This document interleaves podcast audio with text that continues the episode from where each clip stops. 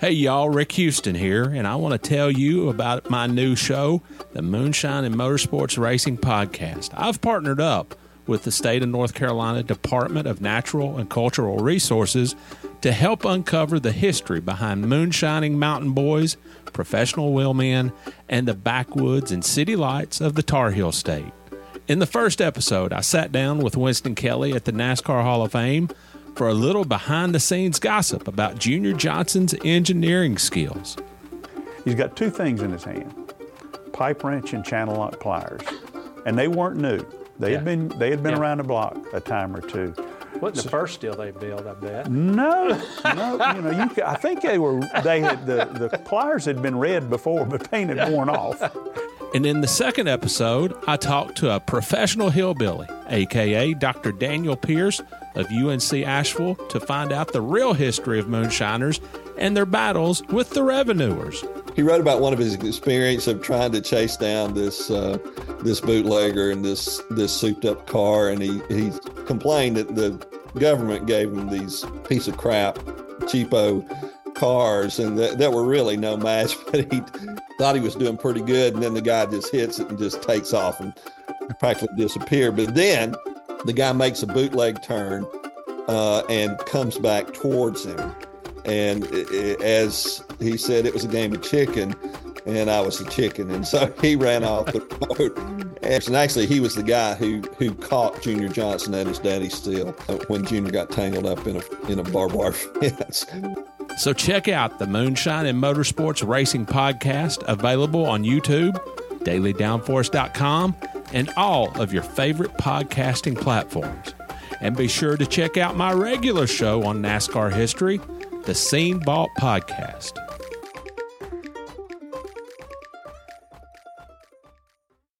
Hey there, NASCAR fans. Have you got your copy of the latest edition of NASCAR Pole Position Print Magazine? If not, there's no better time than now to subscribe at polepositionmag.com. NASCAR Pole Position is the only print magazine covering NASCAR. Officially licensed by NASCAR, NASCAR Pole Position Magazine is published throughout the NASCAR season, and each edition is an instant collector's item, packed with great feature stories and photography. The magazine is even mailed to you in a poly bag for those who love to collect NASCAR memorabilia. At polepositionmag.com, you can even find past issues available to purchase.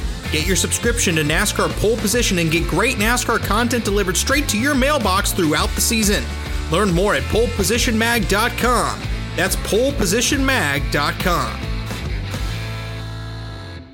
With threats to our nation waiting around every corner, adaptability is more important than ever. When conditions change without notice, quick strategic thinking is crucial. And with obstacles consistently impending, determination is essential in overcoming them. It's this willingness, decisiveness, and resilience that sets Marines apart. With our fighting spirit, we don't just fight battles, we win them. Marines are the constant our nation counts on to fight the unknown. And through adaptable problem solving, we do just that. Learn more at marines.com. This episode is brought to you by Shopify. Whether you're selling a little or a lot, Shopify helps you do your thing, however you cha-ching. From the launch your online shop stage, all the way to the we just hit a million orders stage. No matter what stage you're in, Shopify's there to help you grow. Sign up for a $1 per month trial period at shopify.com/special offer, all lowercase. That's shopify.com/special offer.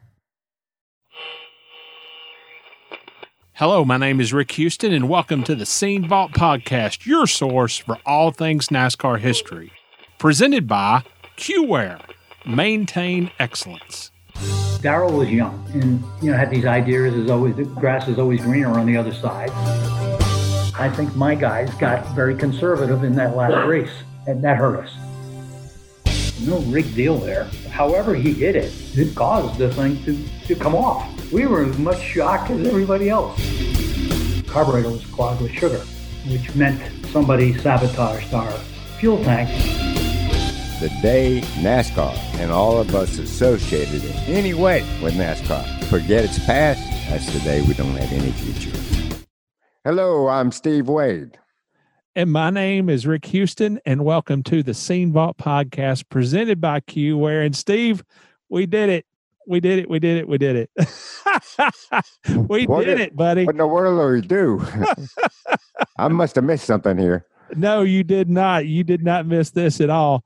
Here on the Scene Vault podcast, we have had this goal all along to digitize the Scene Vault archive, first and foremost, because we have to preserve these 32 years of newspapers because something could happen to them. Sure. One good disaster could take it out. Now, obviously, I don't like to think about that, but something bad could erase all this archive, and then it wouldn't be available. So that's what we've been trying to do. Marcus Lemonis is this hugely successful entrepreneur. Most NASCAR fans would know him as the chairman and CEO of Camping World and Gander Mountain, which have sponsored the Truck Series for several years. And over the past several months, I think basically when all the COVID-19 stuff started, that's when I started noticing it at any rate. He started giving away RVs on Twitter. Giving away RVs. And I'm not talking about like one a week. I'm talking about two or three a week for the last 2 or 3 months. So he's giving away some RVs. All right. All right. Well, a couple of weeks ago, he tweeted out he wanted to make sure that people had his email address if they needed any information about the RVs that he was selling. So I got his email and I emailed him. I fired off an email about the Scene Vault and what we were trying to accomplish and getting it digitized and what it was going to cost and what we were trying to do with it, and never heard back from it. All right. Well, I was on the PETM Racing podcast a couple of weeks ago with our friends Andrew and Rusty. Of course, they asked about where things stood with getting it digitized, and I mentioned my email to Marcus, and they said, well, we ought to just fire off a tweet. And so the next morning, they fired off a tweet to Marcus Lemonis. Uh-huh. Never heard back from him. Okay, so I imagine Marcus gets a lot of this kind of stuff. That's the thing. I can't even begin to imagine the requests and that he gets all the time. But last Wednesday, it was hot that morning, and I didn't feel like running, and I wasn't very motivated. I laid in bed that morning trying to convince myself to get out of bed, and drove to where I usually start from, and was sitting in my car, and I was just procrastinating. Yeah, because I was dreading getting out and going to run that morning. And so there I am in my car, and before I get out to start running and walking, I tweeted Marcus. I said, well, what the heck? I'll just give it one last shot. I'll never hear from him. He's got so many people wanting a piece of his time, wanting some money, wanting an RV. All right? Yeah. So I tweeted him, and I said, I'm trying to get to 5,000 lifetime miles on the app that I use. I don't want to do this. It's warm. The warm weather really zaps me. So I said, how about this? I need some motivation. Why don't you meet me at the 5,000 mile mark with an offer to digitize all 32 years of Scene?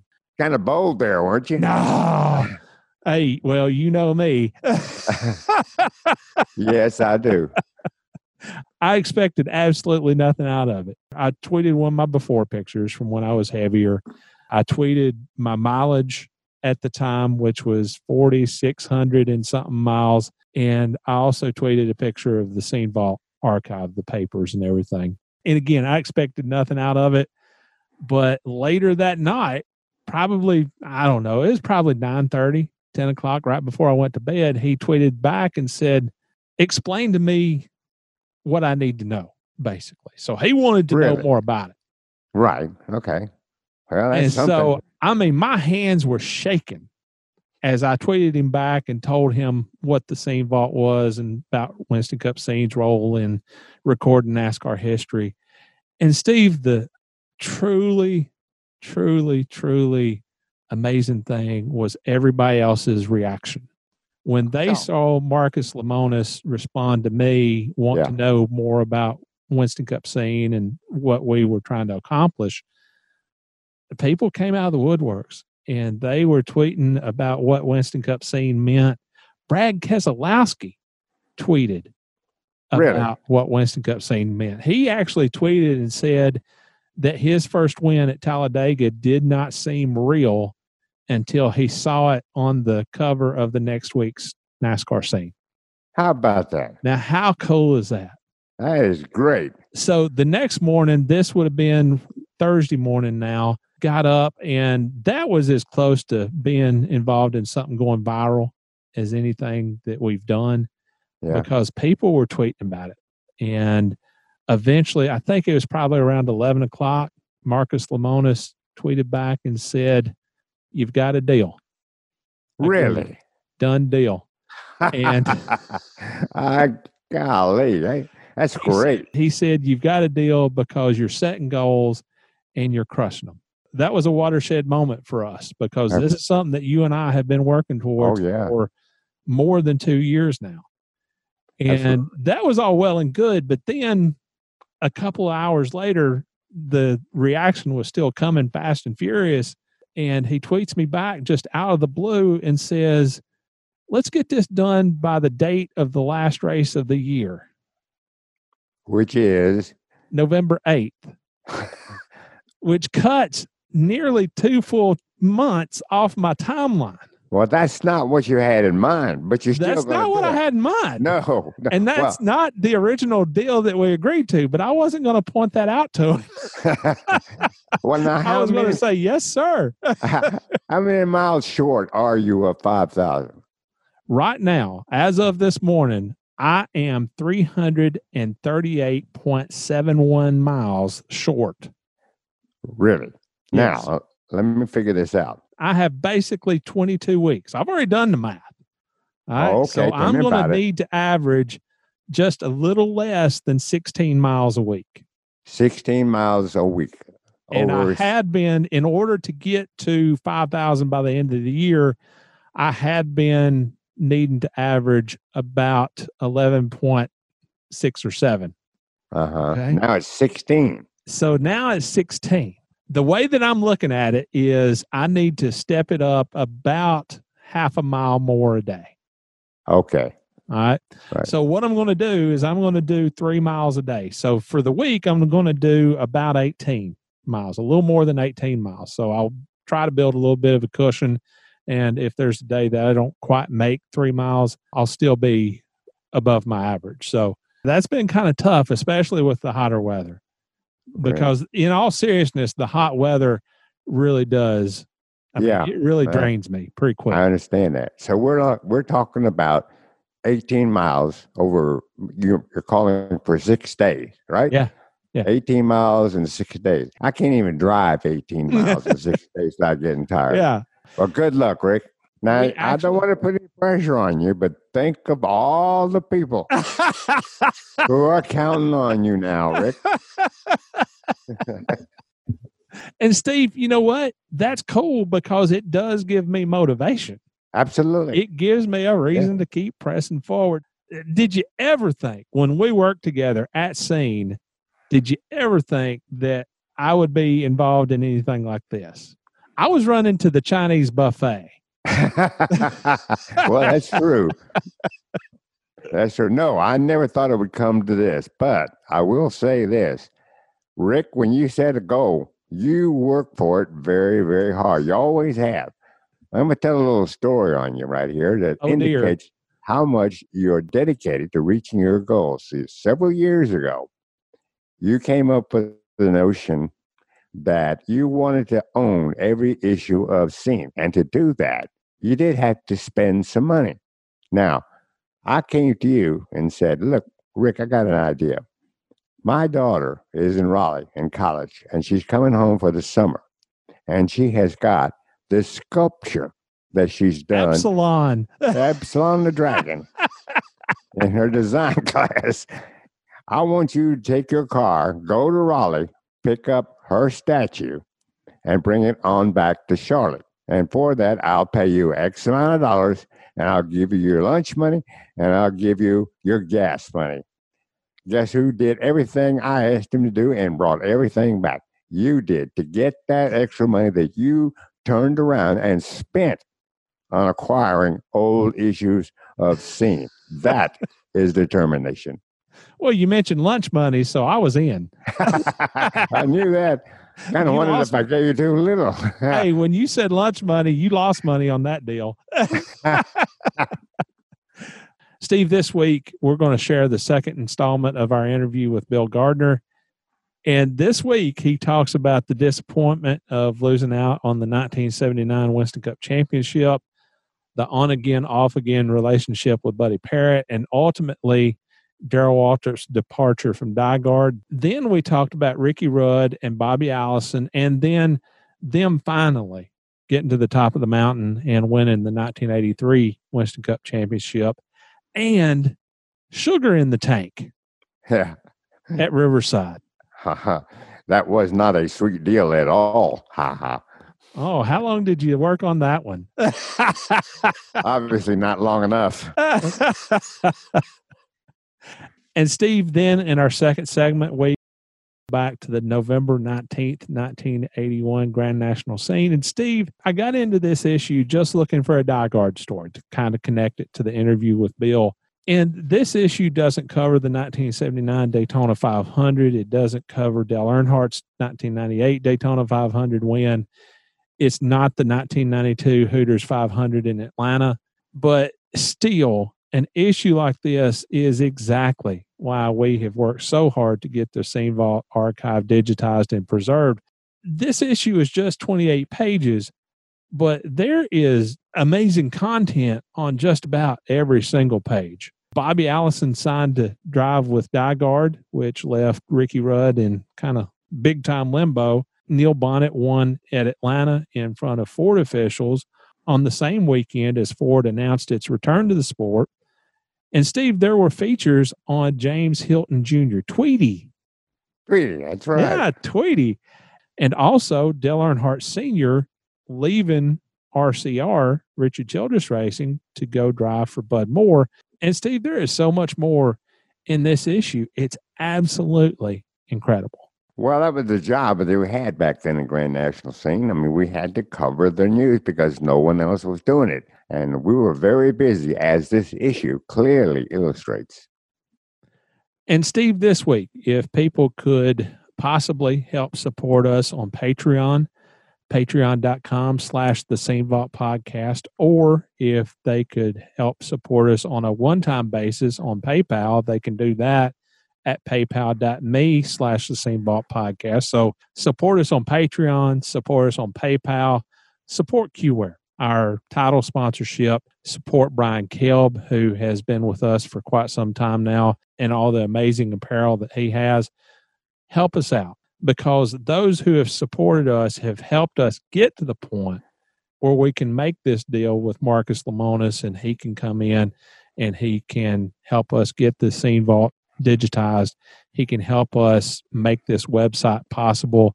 So this is what we've been working for ever since we started this project, Steve.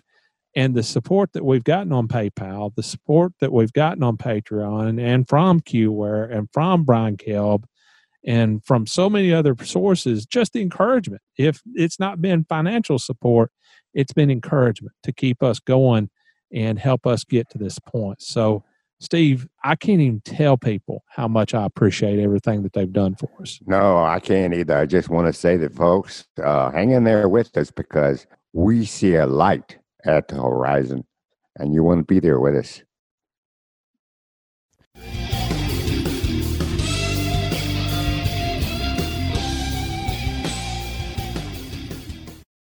Well, despite what you've already told us about, Darrell and your relationship with him at that particular time, and despite everything that had taken place, say in 78, you go into 79 and you win 7 races. First of all, how was the team able to set aside whatever differences they had and be in contention for the championship? Well, I tested your leadership. I mean, that's pretty good, if you ask me. Well, if you get the right people, you have to have qualified people in any business. I don't care what it is, whether it's in your industry or mine or whatever. And we had the talent. It was a matter of getting that talent to pull the cart in one direction. And that's not an easy thing. People have that, especially in racing, with attitudes and things that each individual has. Yeah, we managed to do that. And put the team. And I can recall, we lost the thing, I think, by the shortest margin in history of NASCAR. I think it was 11 points or something. We lost the championship to Richard. And it was interesting because afterwards, I had actually planned a big party in Las Vegas for us to fly back and party. And what happened was we were having a meeting about, why we lost the race. And Robert Yates told me that he made a decision to use a different rear end ratio, being conservative, not below the engine. And so what it really showed was, instead of us just going all out, which Petty was doing, he had nothing to lose. He already had six championships. Yeah. And I think my guys got very conservative in that last race. They wanted to make sure that they didn't fall out, everything else. And I think that from a horsepower standpoint, that hurt us. And it was a lesson for us to learn that, you got to let it all hang out. So it was tough to take, I'll be honest, from everyone's perspective. But it didn't happen. After that race in 1979, you parted ways with Buddy Parrott. And then right before the start of the 1980 season, you rehired Buddy. And then about halfway through the 1980 season, you parted ways with him again. What was that situation like from your perspective? Most of that all came from Darrell Waltrip. Darrell Waltrip was behind him working and him not working. And obviously, the driver has a lot to say about his group.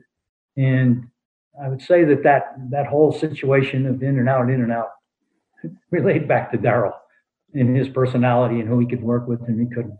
Well, you talked about the disappointment of 79 and how you analyzed how you guys lost it. So what was your outlook going into 1980? Well, let's pull up your bootstraps. We found out that we were too conservative. We should have won the race. Yeah.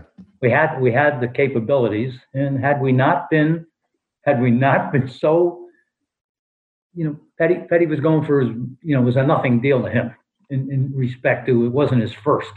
This was our first, both the team and the driver. And I would say that what we learned from that is not to be so conservative as we were, because we all felt it was a shame. We all looked at each other and, between the driver and Darrell and my brother and myself and Yates, and we just couldn't believe that we just didn't close out the deal. And but that's good, because sometimes that makes you stronger. Then you take more risks the next time. Right. At that time, two-car teams were not the norm. And going into the 1980 season, there was evidently word that you were planning to run Don Whittington in a second car. And Darrell was not happy about that. How did that situation eventually get resolved? Well, I explained to Darrell that what Whittington did is Whittington came up to my brother and first, I think they bought engines, or they were buying stuff off of us, and I really wasn't involved in any of that. But then he wanted to run a few races, and was willing to pay these enormous sums of money. And I kind of told my brother, I said, you guys make the decision as to whether. If this affects our main team in any way, then don't do it. It's not the end of the world. And they came to the conclusion that it was just a situation where I think it was only a race. I forget the deal, but it wasn't any long-term thing. It was strictly he was buying a ride, basically for one race or whatever it was. And my team got together and decided, because most of the decisions we made informally. You run a business better when you allow your people to express their opinions and blend together. But that situation was never a competitive thing against Darrell, or was it even discussed? To my knowledge, it was kind of like a one-off. No different than Yates was selling engines and had engines in half the race cars that people didn't know. But it was unusual for us to field another car. We did field cars for A.J. Foyt and Rutherford back in the early days at Daytona, which didn't turn out to be. That was part of my learning curve. That was not a good deal, but that Whittington deal was a nothing burger, however you want to put it. Yeah. Darrell had tried to get out of his contract in 1978 and go drive for Harry Ranier. In 1980, he gets an offer from Junior Johnson. You had the whole situation with Buddy Parrott. You had some turnover in the team. Was there ever a point where you said, okay, that's it, I'm done, I'm closing up shop, I'm going back to Connecticut? What ultimately kept you around? Well, first of all, Darrell was young and had these ideas, as always, the grass is always greener on the other side. Harry Ranier come along and threw out. And then when I talked to Harry, I said, Harry, you do realize that you cannot talk to my race driver. And I had the same conversation with Junior. And I said, because you're going to have a problem legally with me. And they got it because they were, well, not so much Junior, but Junior got it, whether his lawyers told him or what. And of course, they pulled out totally. They had to, or I would have sued them. But Darrell was, I forget the first date you gave, but he was unhappy. And so we'd go through his contract and say, what is it that you're unhappy with? And a lot of times it was ridiculous. And as you note, if you went back through the records and things, you found that he continued to drive for us, and he just was showing every year he had a whole new deal, And after a while, I just took it as just a bump in the road. The grass is always greener on the other side situation. Well, until he decided he wanted to move. How could the grass get any greener than driving a Gatorade car? Well, let's face it. When he and his father-in-law came to Connecticut, it was told me that his father-in-law, who was backing him, was not in a position to do it anymore because of the public company. They couldn't sponsor, and Darrell, had run up some bills, and he really needed a deal, and but all new drivers run across that. And he obviously was talented, and I was very happy, and I said that incident that happened with my brother pulling into a gas station off the highway going from Florida to Connecticut twice was fortuitous. It just mind-boggling to this day. And that really set wheels in motion that I felt there was higher action going on in this deal. But, Well, finally in 1980, Darrell did get out of his contract and did go drive for Junior. Now, We've all heard different stories about how that happened. Tell us how it happened. How he left? Yeah, how he got out of that contract. What did he have to do? He just thought he could walk. He just didn't understand that the contract called, he would have to buy his contract out.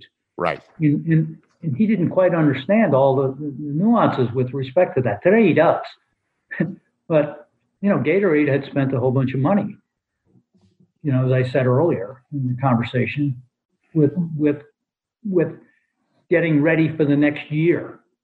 And what I wanted was a financial settlement. If I was going to let him go, I needed a financial settlement, a fair one out of him that made, these obligations that were set forth for the following year is absorbed by him.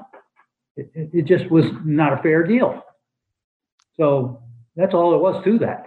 Right. So we did that, and I let him go. Ricky Rudd lasted 1 year as your driver in 1981. Was that because he wasn't able to quite break into victory lane, or was that because Bobby Allison became available for the 82 season? Both. I think the team was so used to being very highly competitive with Darrell.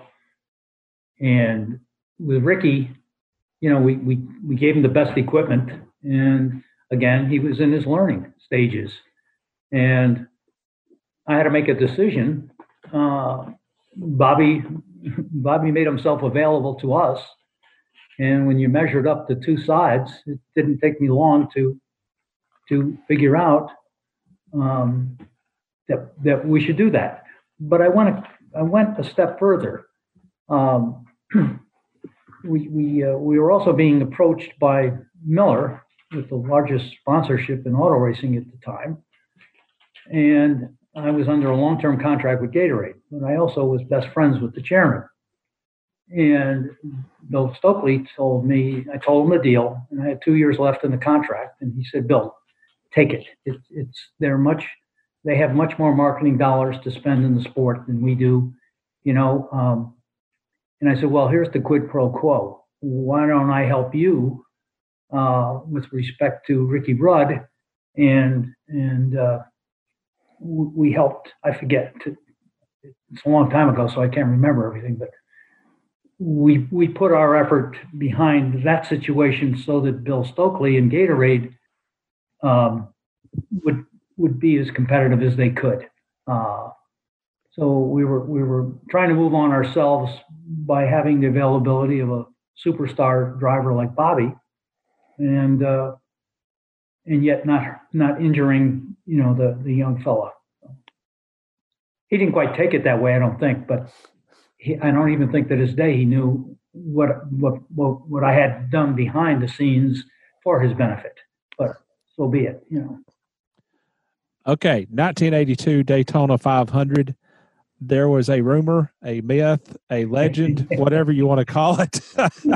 And from your reaction, you know what I'm going to ask. The bumper. That Bobby's rear bumper was somehow rigged to come off. Now, what did happen? Cale Yarborough hit the back of our car, and it wasn't. It was no rigged deal there.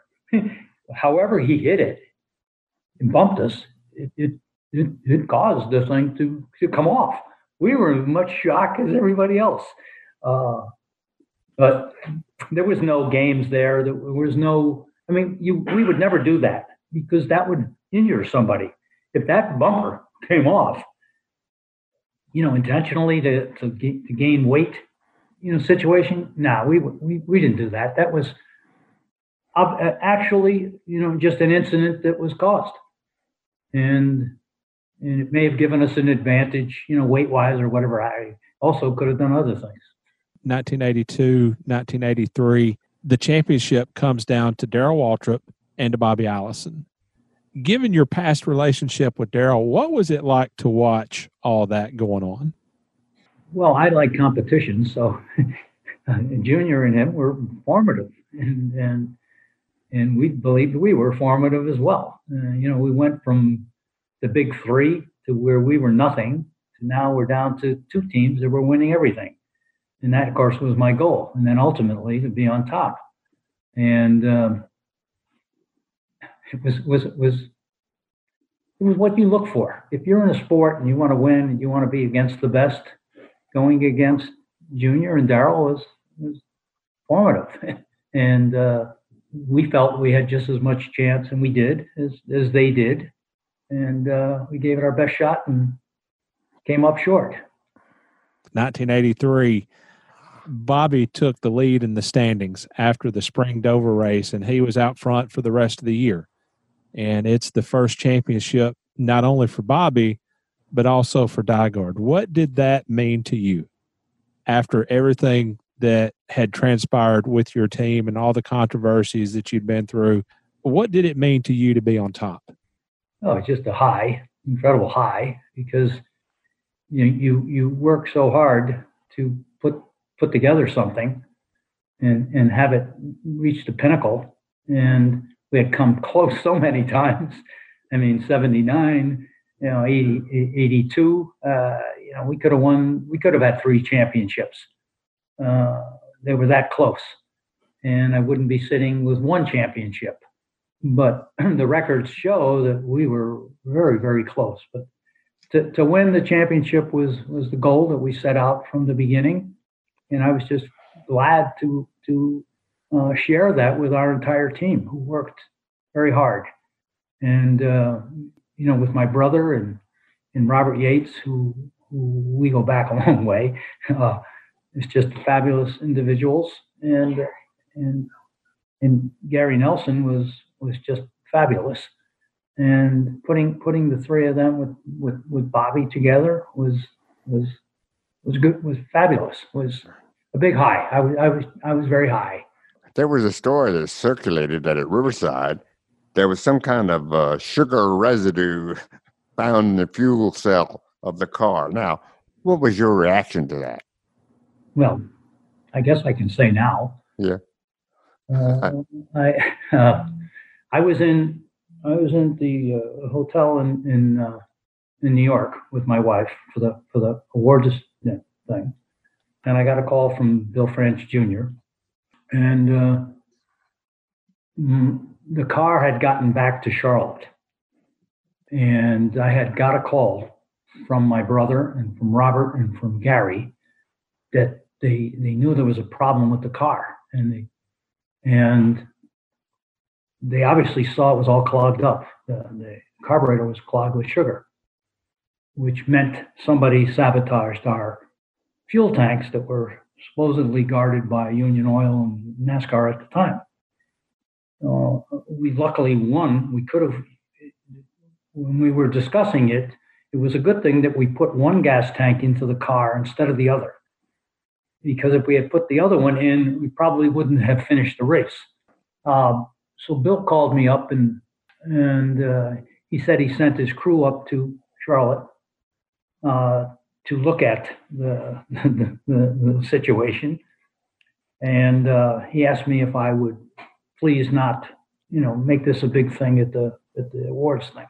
And I agreed. I said, it's not, you know, it's yesterday's news, but it's something we have to deal with, because how, you know, we could have easily lost, you know, the number of points.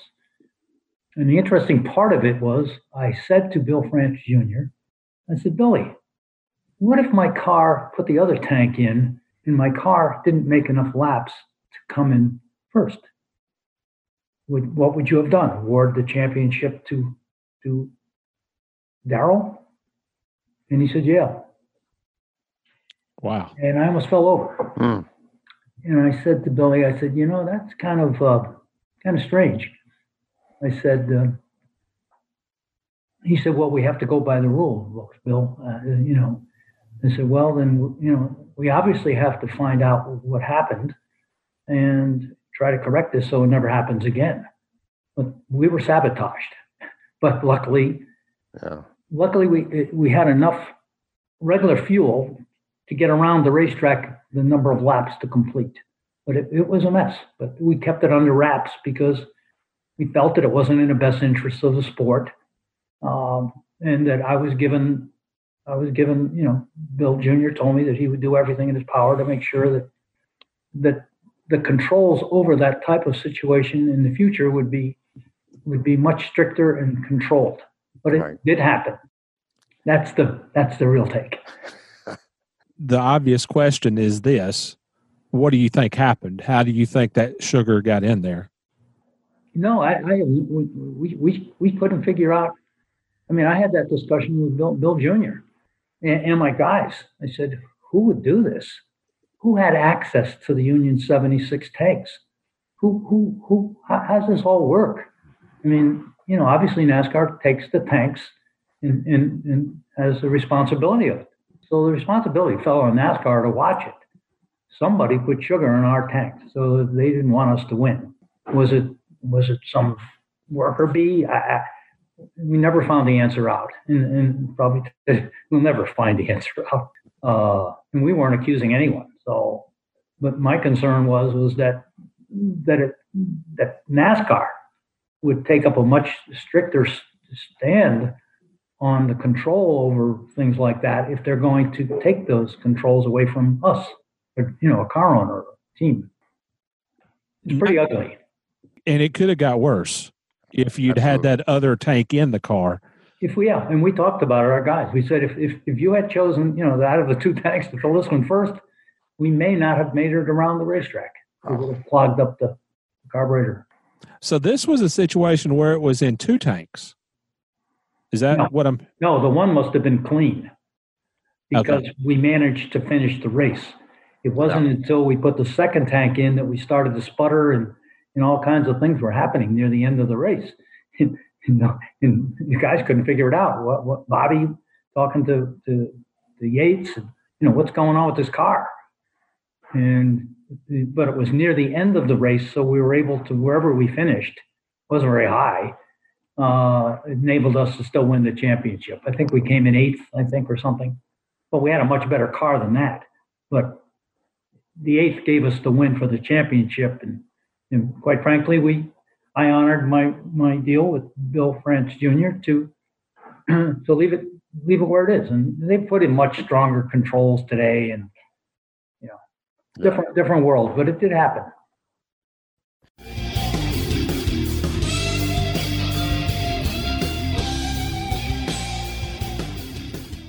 Hello, Scene Vault Podcast listeners. This is Eric Quinn from QWare. Again, I just want to say thank you for listening to the Scene Vault Podcast and Rick and Steve and the wonderful interviews they've been doing with the folks from NASCAR history, the drivers, the crew chiefs, the people that made it all happen over the years.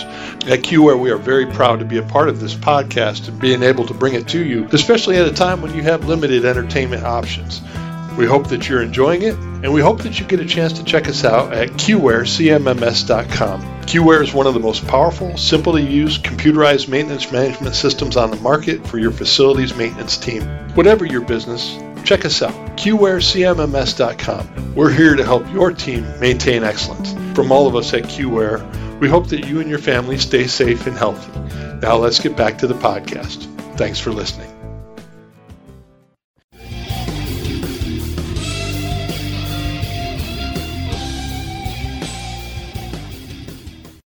So, Steve, somehow, some way, DiGard Racing somehow manages to get through the 1978 Winston Cup season when Darrell Waltrip is all but headed out the door to go drive for Harry Ranier. We actually had a headline in Grand National Scene that read, it's a done deal, that Darrell was going to drive for Harry in 1979, but... Bill Gardner says, now, just wait a minute. Not so fast. We've got this contract here. And this contract says otherwise. Now, somehow, Steve, they get past what I'm sure was not a little bit of animosity between the two. And they go into the season and they have this amazing year right up to Talladega, when they're leading in the standings by 229 points over Richard Petty. Now, Steve, what do you think allowed them to set aside all that junk? Well, to be able to be as competitive as they were early in 1979. Well, I think it's a combination of talent and determination. And what they did was, in my opinion, was say, okay, we got these things going on and a little bit of animosity, but we started out the season pretty good, and we got something going here. Let's please put this all aside and see what we can do in 1979. So I think the combination of the, obviously, the talent that was on that team, both behind the wheel and in the preparation for the car, all that talent and determination combined to have them poised to win a championship, which is exactly what they wanted to do. Well, Steve, we do know that over the last 10 races or so of the year, that lead slowly but surely dwindled to the point where there was just 2 points separating Darrell Waltrip and Richard Petty going into the season finale at Ontario. Darrell Waltrip has problems in the season finale and finishes eighth, which cost him the title by just 11 points. And at that time, that was the smallest margin ever. I don't know how much consolation that was. But the gloves maybe came off just a little bit. And when we talked to Buddy Parrott, he was feeling like he was kind of made out to be the scapegoat and there were rumors that he had somehow thrown the championship to give it to Darrell. So I don't know what went on, but Buddy wound up getting fired right after the season finale, and then he was rehired right before the start of the next season in 1980. But then he was fired midway through the 1980 season. And when I talked to him for the podcast, and certainly in the next week's issue of Grand National Scene, Steve, I'm going to be honest with you, he sounded just a little bit relieved. When we asked Bill Gardner about that situation, he basically said that it was Darrell Waltrip's call. So, well, Steve, what do you remember about that whole scene? I remember that it was very odd. I mean, being fired at the end of the season was not a great big surprise, because they set a goal of winning a championship, fell very, very short of that goal. And I think there were some hard feelings after that. And Buddy may be right. I mean, he may well have been the scapegoat. Now think about this. If he was considered the scapegoat at the time, as the next season approached, they probably realized that they wasn't going to get anybody better at that particular time, and said, okay, we may have made a mistake by calling him the scapegoat. So let's bring him back because we know what he can do, I think. The end result was Buddy left the team. Right. In 1980. And 1980, Darrell Waltrip gets this offer to drive for Junior Johnson. Before DiGard and Bill Gardner came along, drivers changing teams was a relatively simple matter, from what I understand. That driver got what he considered to be a better deal. And then that driver went to his current team owner and said that he wanted to move on. And Steve, even though there might have been some hard feelings, there were quite often hard feelings, but eventually the driver and the team owner parted ways so the driver could take the new deal. That's the way it seemed. Well, it was that way pretty much. And the team owner's reaction to the driver wanting to leave was usually, I don't want anybody here who doesn't want to be here. Exactly. So, exactly. You leave. You go ahead. That was the old school NASCAR way of doing things. Now, Bill Gardner didn't have that kind of background. He was a businessman who went by the letter of the law and the contract, and these were ironclad contracts, the likes of which NASCAR had rarely, if ever, seen before. And when we talked to Darrell, he said that he had just signed a 3-year contract. And so that meant that Darrell was going to drive for DiGard for the next 3 seasons. Right. And according to Bill Gardner, that was it. That's it. And Bill was not about to let him out of that contract. Not free, anyway. That was the way that it was going to be. To Bill's credit, he did explain that because of this contract being in place, Gatorade had proceeded to create advertising. They put all this effort into Darrell driving for him in 1981 and would have anyway. Bill said that was his way to maybe compensate Gatorade. He said that he didn't make any money off the deal. Well, the fact that he had a contract with Darrell probably was a good reason for Gatorade to spend some money and promote heavily Darrell's image and the car's image and everything like that, because that contract offered them assurances that Darrell would be with the team, and therefore they felt comfortable spending the money. Had it been a handshake deal, I'm not sure that Gatorade would have done what it wanted to do. So if he was going to get out of that contract, it was going to cost Darrell, and it did cost Darrell. Oh, yes. According to him, it cost him $325,000. That was a lot. Well, that's a lot of money anytime, I was going to say. That was pretty steep. A lot of money. That was pretty steep. Steve, what kind of ripples did that send through the garage when that contract had to be bought out? Was that a turning point for the way that business was conducted? I think so, because more and more after that particular time, team driver associations were spelled out with a contract. And remarkably, it is always, nearly always, a 3-year contract. Now, every contract is different, and I'm sure that some had options here and there for the team and the driver to split. But a 3-year deal is based upon the principle that it would take a team 3 years to become championship caliber. That's what they thought at that time. So in 1981, Ricky Rudd comes to drive for DiGard, and at the end of the year, Bobby Allison comes along, and they have an opportunity with him. So that leaves kind of Ricky Rudd in the lurch, and they don't know what they're going to do with him, and he's kind of on the hook. So that has to be ironed out. Now, we're going to talk about that in our second segment when we go through the issue of the week. But then I asked Bill Gardner about the 1982 Daytona 500. And Steve, as soon as the words started to come out of my mouth and Bill realized what I was going to ask him about, his face broke into this grin. And so he knew what was coming. Oh, yes. But according to Bill, he said that the bumper was not rigged to come off and that they were just as shocked as anybody when it came off. And so,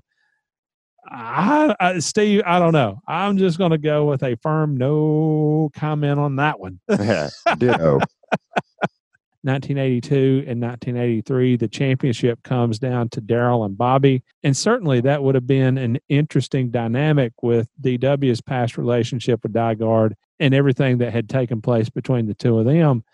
Because of everything that happened, do you think that they wanted to beat each other maybe just even a little bit more than they would have if they had been going up against somebody else like Neil Bonnet or whoever? Well, no, I think definitely they wanted to win a little bit more against each other. And why not? I mean, it was a rivalry that was made up by circumstances that went on. And so when that happened and Darrell went elsewhere and Bobby came in, of course, it was going to be a rivalry. Well, you had the existing rivalry between Darrell and Bobby, which was one thing, but then you had the issues that had taken place between Darrell and DiGard. So this was, it must have been pretty fun to be around the sport that time and see what all was going on every week. Darrell wanted to show DiGard he made the right move. Yeah. And Bobby was with DiGard, and he wanted to show, DiGard can win championship, and we can beat you. Finally, Bobby does win the championship in 1983, but even then, it's not without controversy. At Riverside, the last race of the year, there is sugar residue found in the fuel cell of the car that Bobby drove there. First of all, what do you think happened? Well, I don't exactly know, and I probably never will exactly know, but no mistake about it, there was sugar in the fuel cell. That is a fact. Yeah. So clearly, somebody tried to sabotage Bobby's car. Everybody laughs and says it was Darrell. Obviously, it wasn't Darrell. No. I would like to think that it was just an overzealous fan. Now, what kind of access a fan would have to the car? Right.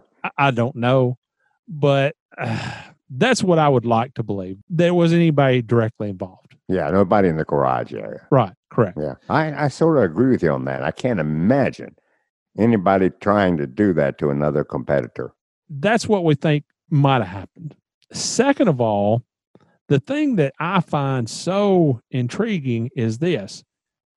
There wasn't really that big a flap about it. Today, something like that would break the internet. But back then, it was like, yeah, it happened. But there just didn't seem to be a lot of talk about it. Am I missing something there? No, I don't remember being a huge controversy from that. I think there was one particular reason for it. Imagine this. If Bobby had lost the championship in that race because of the sugar, now you're talking major controversy. Oh, yeah. If he had lost that championship, that would have been. Yeah. So the thinking was he had won the championship, and I don't think anybody really wanted to make a big deal out of it because he won that championship.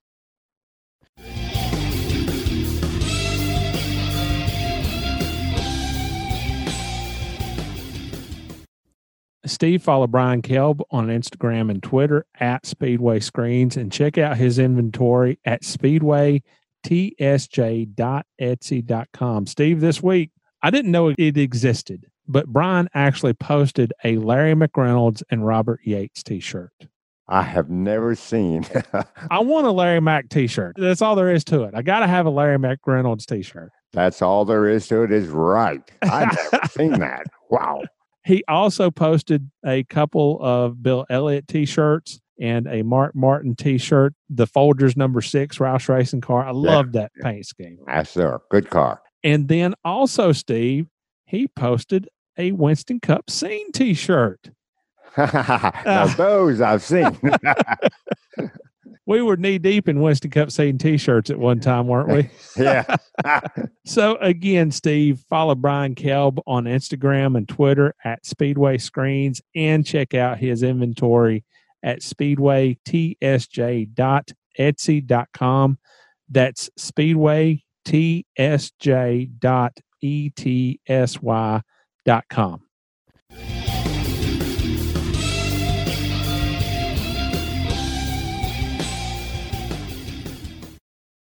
Steve, the November 19th, 1981 issue of Grand National Scene, on page 3 of that issue, there was a story announcing the fact that Bobby Allison had signed a 3-year contract with DiGard. Another one of those 3-year deals. That's right.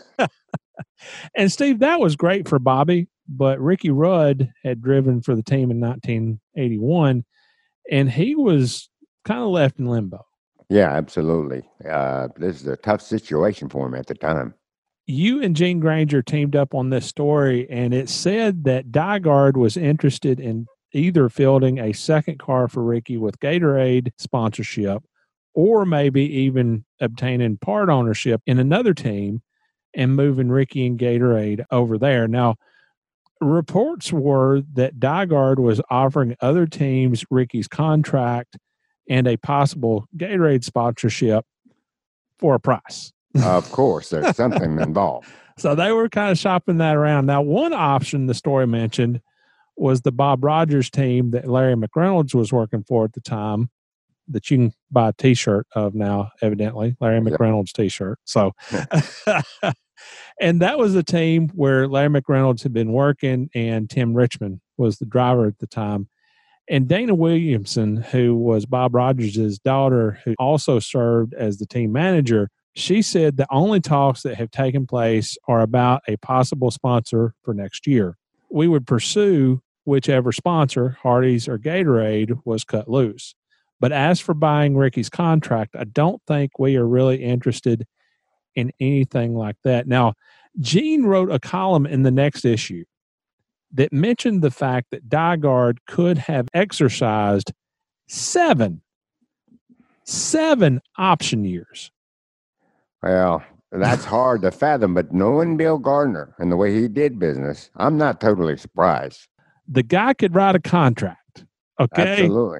And you stick to if you were going to sign that contract, I believe I would have read the fine print. But Ricky did say in your story, I'm really in the dark. I knew that they pretty much had worked things out with Bobby and that the contract was just waiting to be signed. My contract with DiGard means that they can pretty much do with me whatever they decided to do. I knew it was pretty one-sided when I signed it, but I thought they just wanted to go racing. I didn't expect to get this runaround. The story listed a handful of options that Ricky had. Ricky wanted to get released by DiGard so he could go drive for another team. Or he could accept another ride arranged by DiGard, whether it was in a second car or with another team with DiGard co-ownership or through a contract purchase.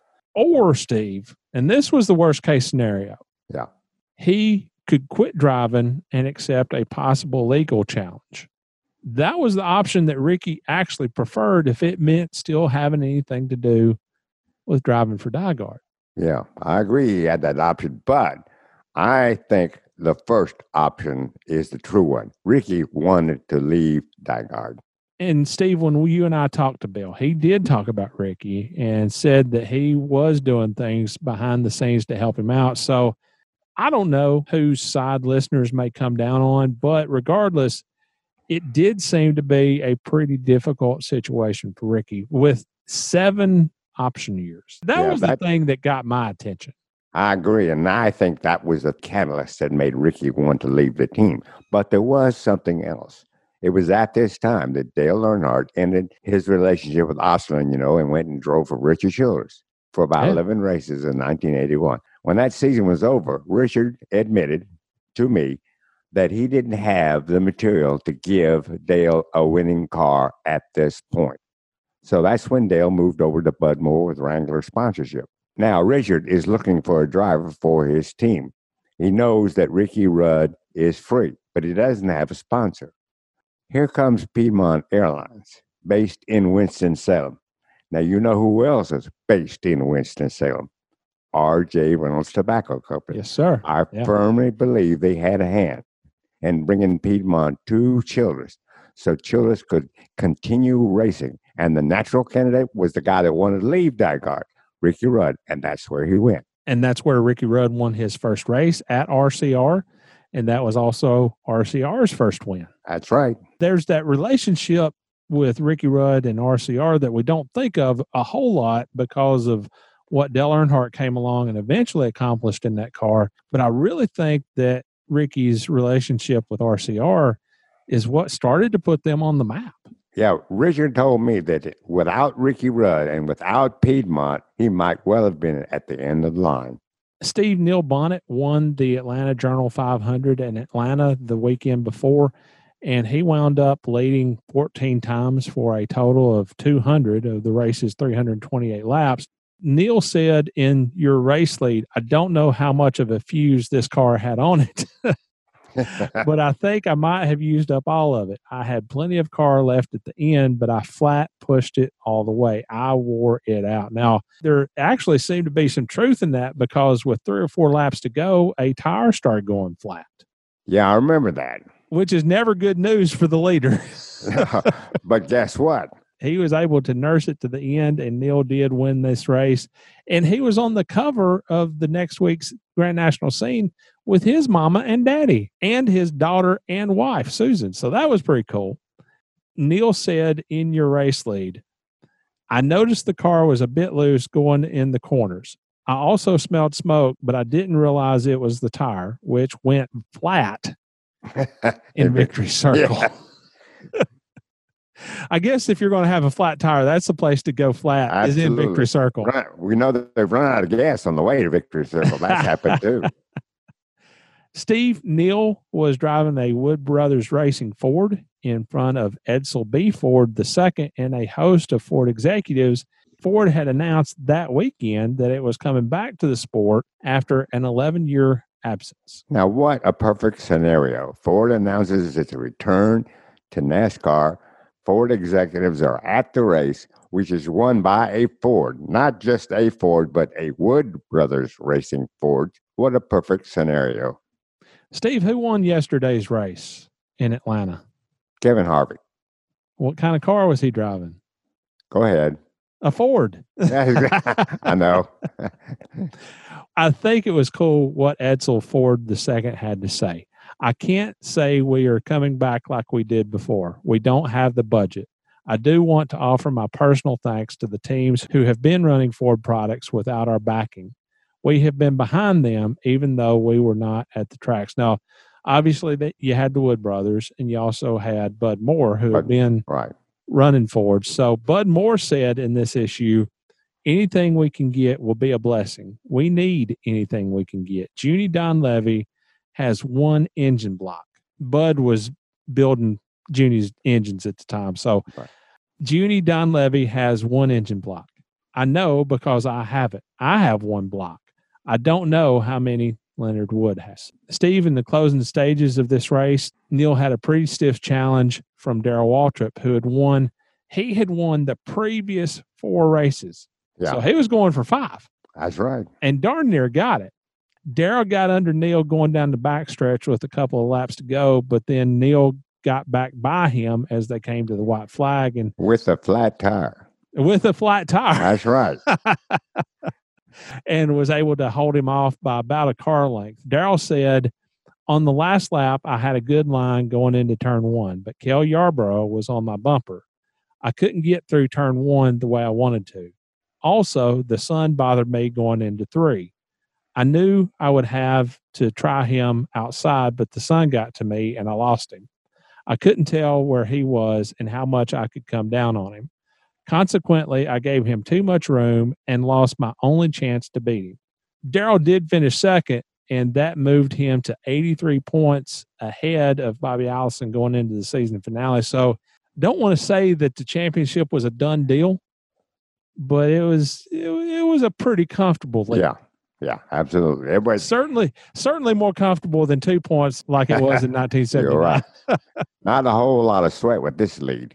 Cale Yarborough was behind Darrell, as he mentioned, but Cale Yarborough being Cale Yarborough, he wasn't just going to settle on third place. He was like a dog on a bone, which I'm sure was a huge surprise since he was usually such a laid-back driver.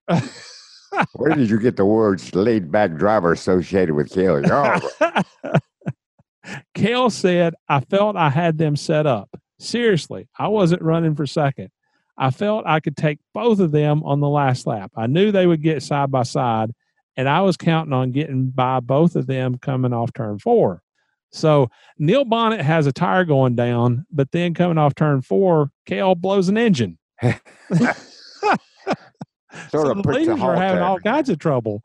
Steve, there were a ton of driver and team announcements in this 28-page issue. There was Bobby and DiGard that we've already discussed. There was Benny Parsons signing to drive for Ranier Racing. And this story mentioned the fact that Richard Petty had been in talks with Ranier to leave Petty Enterprises and possibly bring STP along. But it sounded like STP wasn't interested in being an associate sponsor. STP had a lifetime contract. Yeah. With Richard. But we have talked about contracts earlier, but this is different. Ralph Salvino, who oversaw STP's racing program, said, Richard is going to honor his contract with us as we knew he would. We never said his cars could not be built by someone other than Petty Enterprises personnel, but we would carry no associate sponsorships on the car, and we won't, in turn, be an associate sponsor for another car with Richard driving. So, Steve, the thing that kind of jumped out to me was the fact that even in 1981, a couple of years before he actually did make the move, right, he was considering leaving Petty Enterprises and leaving it to Kyle. Yeah, I think that's exactly what he was trying to do. But note what Ralph said. Richard did not say that he would bring STP along as an associate, because he knew STP wouldn't do that.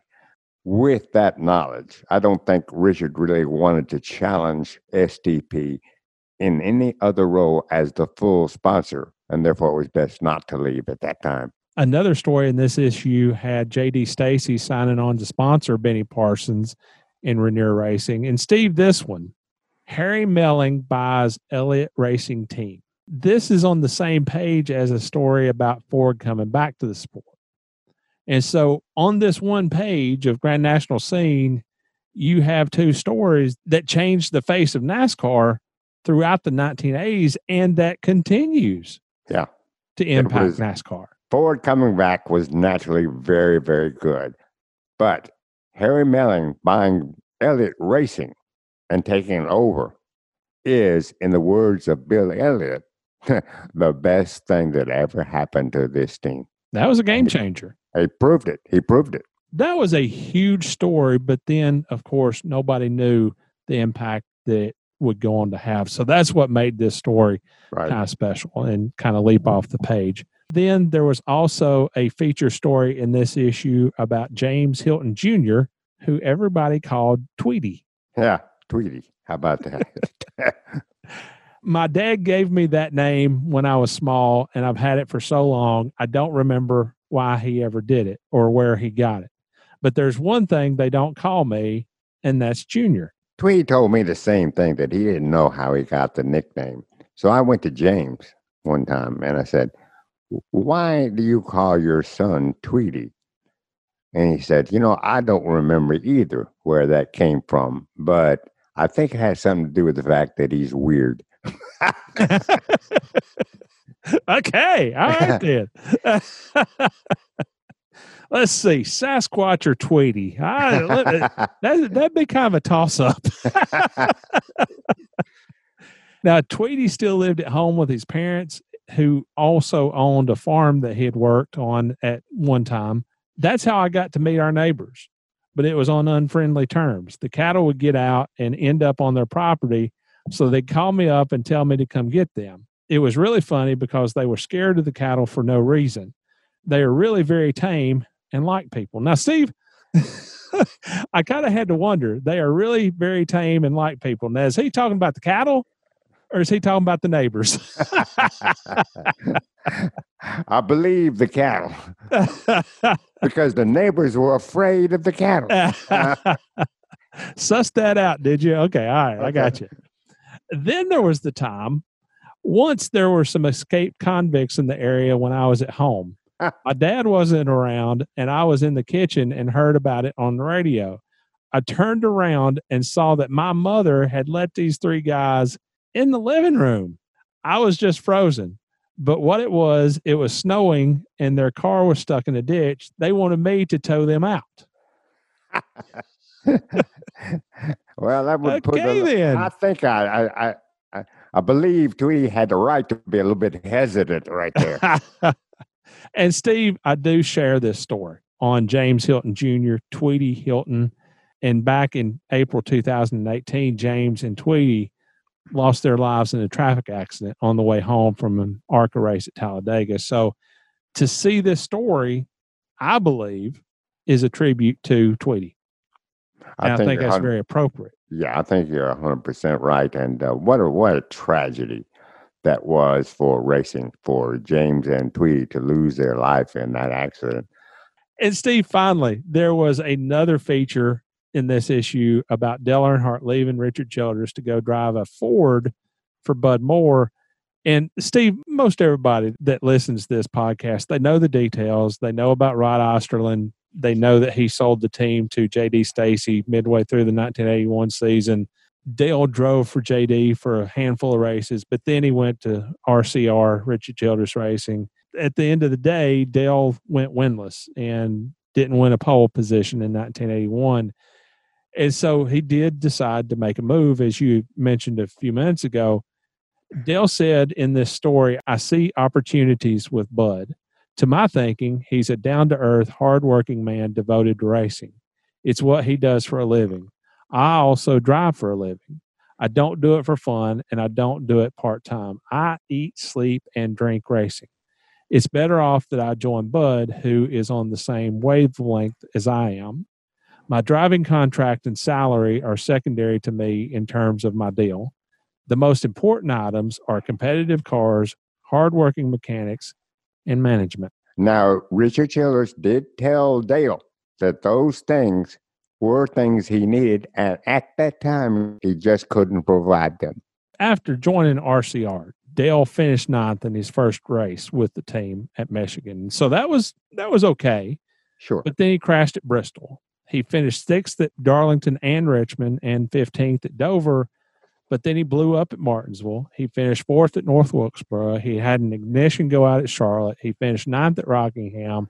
He blew an engine in Atlanta, and then he finished 4th at Riverside. So, Steve, that was definitely a roller coaster. Oh, yes, by all means. And it wasn't the roller coaster ride Dale wanted.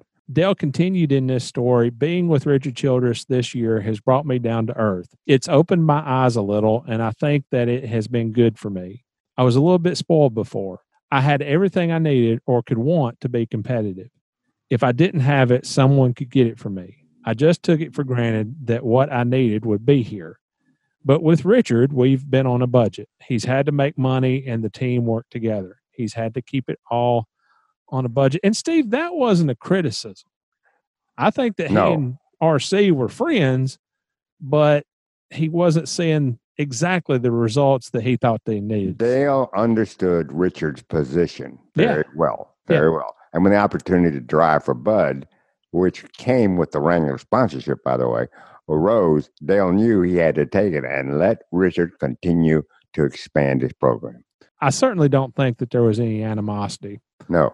Dale concluded and said, "RC has been hardworking and honest. He's done whatever needed to be done. He's given 200%. I say that joining him when we did was the best we could have done at the time."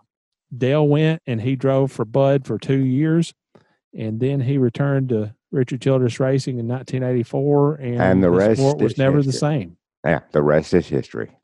Finally, there was a photo spread, as always, and Delma Cowart made his Winston Cup debut at Atlanta.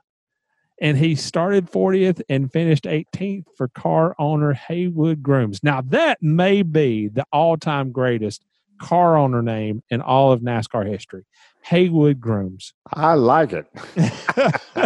But in this issue, there is a picture of Delma Cowart's car in his Winston Cup debut. And then, Steve, a couple of weeks ago, we mentioned Ronnie Sanders, and right here he is in the photo spread pushing his car out to qualify, and he missed the deadline by less than a minute. Here on the Scene Vault Podcast, we're all Ronnie Sanders all the time.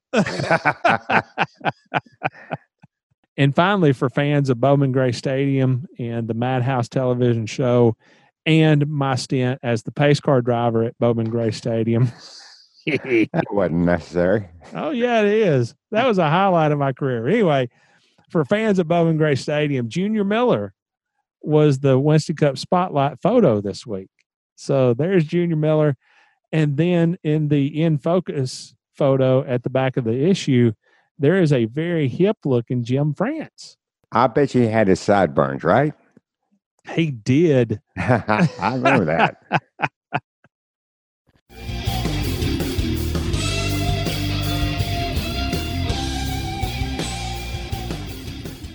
Hi, I'm Lake Speed. You're listening to the Scene Vault Podcast.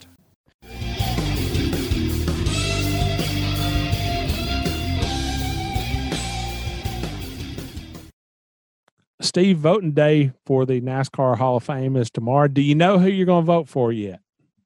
Well, I'm not saying. I'm going to keep it under wraps. But it's different this year. It's different this year. We got three guys that are going to make the Hall of Fame. Yeah. Yeah. Two of them from, let's call it the modern day era, and one from the new class, the pioneer class. That's why I played a pretty good role. And I'm going to be very interested to see what happens here. Okay. Now, there's no pressure here, but I put up a poll on our YouTube community about the pioneer class and who everybody would vote for. And these are the results, Steve. Herschel McGriff got 10% of the vote. Jake Elder got 13% of the vote. Ralph Moody got 21% of the vote. Red Farmer got 27% of the vote. And Banjo Matthews got 28% of the vote. Yesterday, they were tied at about 30% or whatever it was. But Red Farmer, 27%. Banjo Matthews, 28%. I think it's going to come down to those two, to be very honest with you. So which one are you going to vote for? I'm not saying.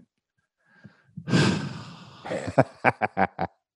All right. That's cool. That's fine. We don't discuss politics here on the Scene Vault Podcast, and that goes right up to and including the NASCAR Hall of Fame Pioneer ballot, evidently. It does. How's it going on in your basement? We had somebody come and look at it last week, and it's going to cost us about $7,400. With everything going on, if water in our basement is the worst thing that we got to deal with, I think we'll be okay.